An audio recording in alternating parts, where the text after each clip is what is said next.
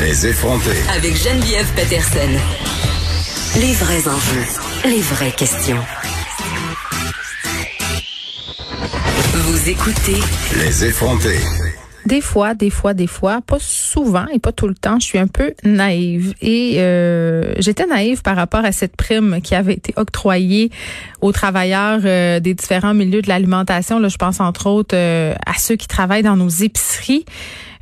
qui ont été augmentés de 2 dollars de l'heure à cause de la COVID-19. Je me disais, ces gens-là qui sont déjà tellement dans la précarité, qui doivent travailler au cœur de la pandémie, j'imaginais qu'on allait maintenir cette prime-là, qu'on allait assister, je ne sais pas, à une prise de conscience euh, de nos euh, marchands à propos euh, des salaires qui sont quand même assez faméliques pour les caissiers, les caissières, les emballeurs, bref, tout le monde qui travaille dans ces lieux-là. Et là, les épiceries Loblas et Métro qui cesseront de donner cette fameuse prime de 2 dollars. J'en parle avec Sylvain Charlebois, économiste, professeur titulaire à la faculté en management et en agriculture de l'Université d'Alousie. Monsieur Charlebois, bonjour.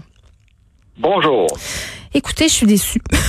vous le dire tout de suite en partant là. Euh, à mesure que le déconfinement évidemment s'étend au Québec, on cesse ces primes là. Euh, juste qu'on sache de quoi on jase là. C'est quoi le salaire moyen en épicerie, Monsieur Charlebois?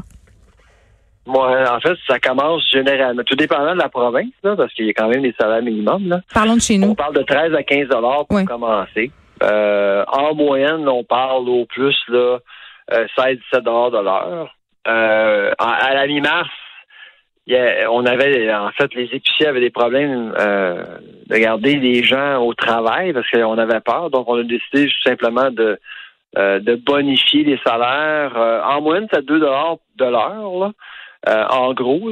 Donc, on parle de peut-être une augmentation de 10 à 15% pour pour la plupart des employés qui travaillaient qui travaillent dans les dans les supermarchés. Et en moyenne, là, euh, par supermarché, on parle d'à peu près euh, entre 80 et 100 employés à temps plein. C'est à peu près ça là, qui est le qui est le groupe qui travaille dans un supermarché en moyenne. Mais oui, et là, vous écriviez la semaine passée à propos de ces héros que vous qualifiez à ce moment-là d'éphémères. Et, vraiment, euh, je pense que ça vous surprend pas, cette décision, même si l'Oblast euh, a décidé de donner euh, une prime, là, de, pas d'une prime de départ, mais bien une espèce de bonus à ses employés, un bonus qui va quand même leur coûter 25 millions de dollars, vous me direz. Euh, Métro aussi va verser des espèces de cadeaux.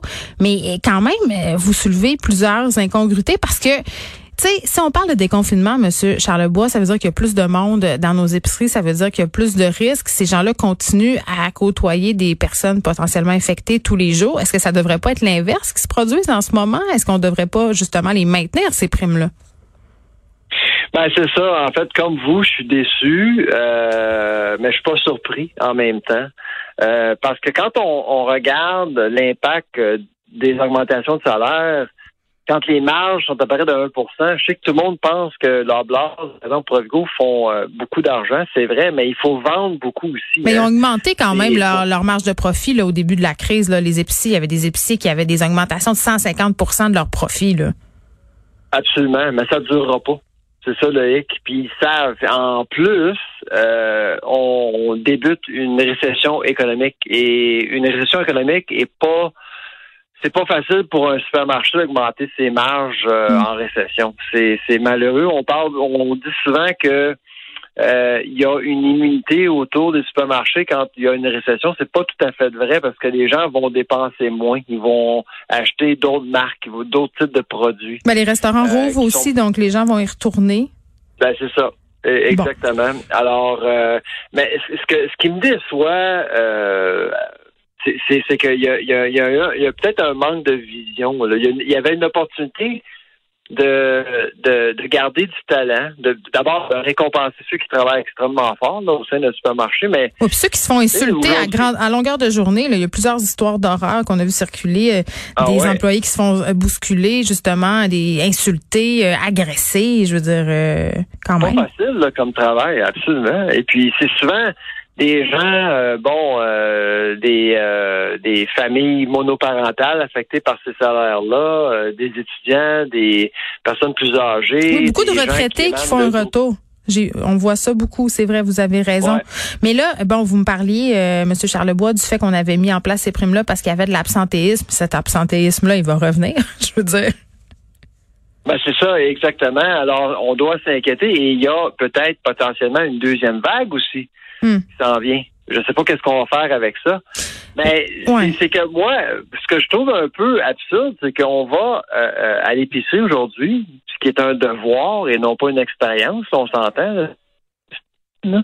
On arrive à l'épicerie, quelqu'un qui nous offre un, un carrosse nettoyé manuellement. Euh, donc, on parle d'un travail assez intense. Les supermarchés sont nettoyés à tout bout de champ.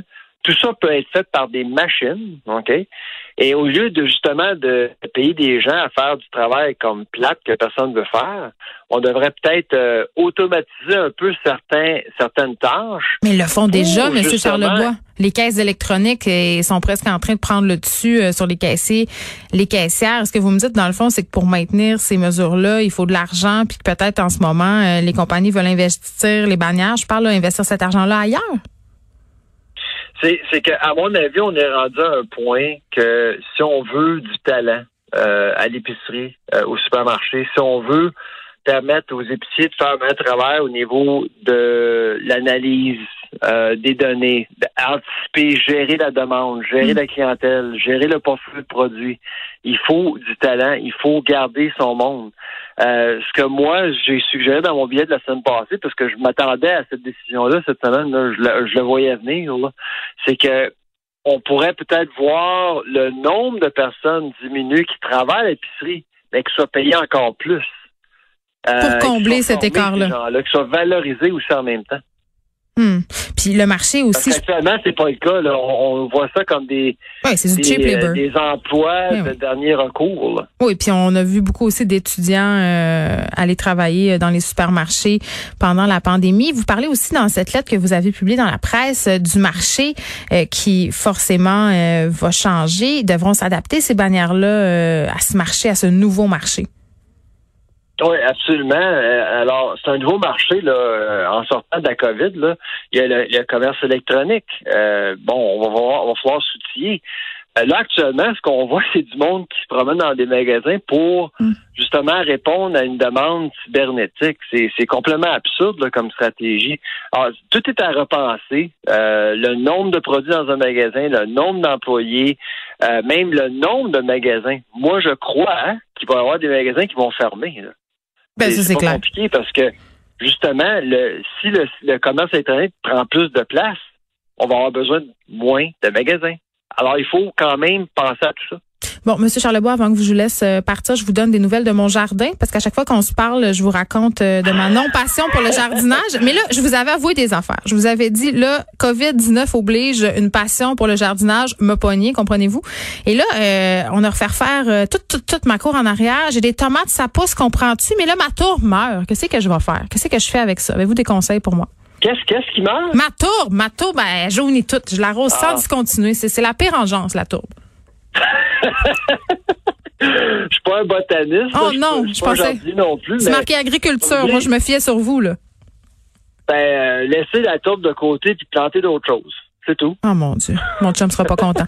Sylvain Charlebois, merci, économiste, professeur titulaire à la faculté euh, en management en agriculture de l'Université d'Alousie. Merci de nous avoir parlé.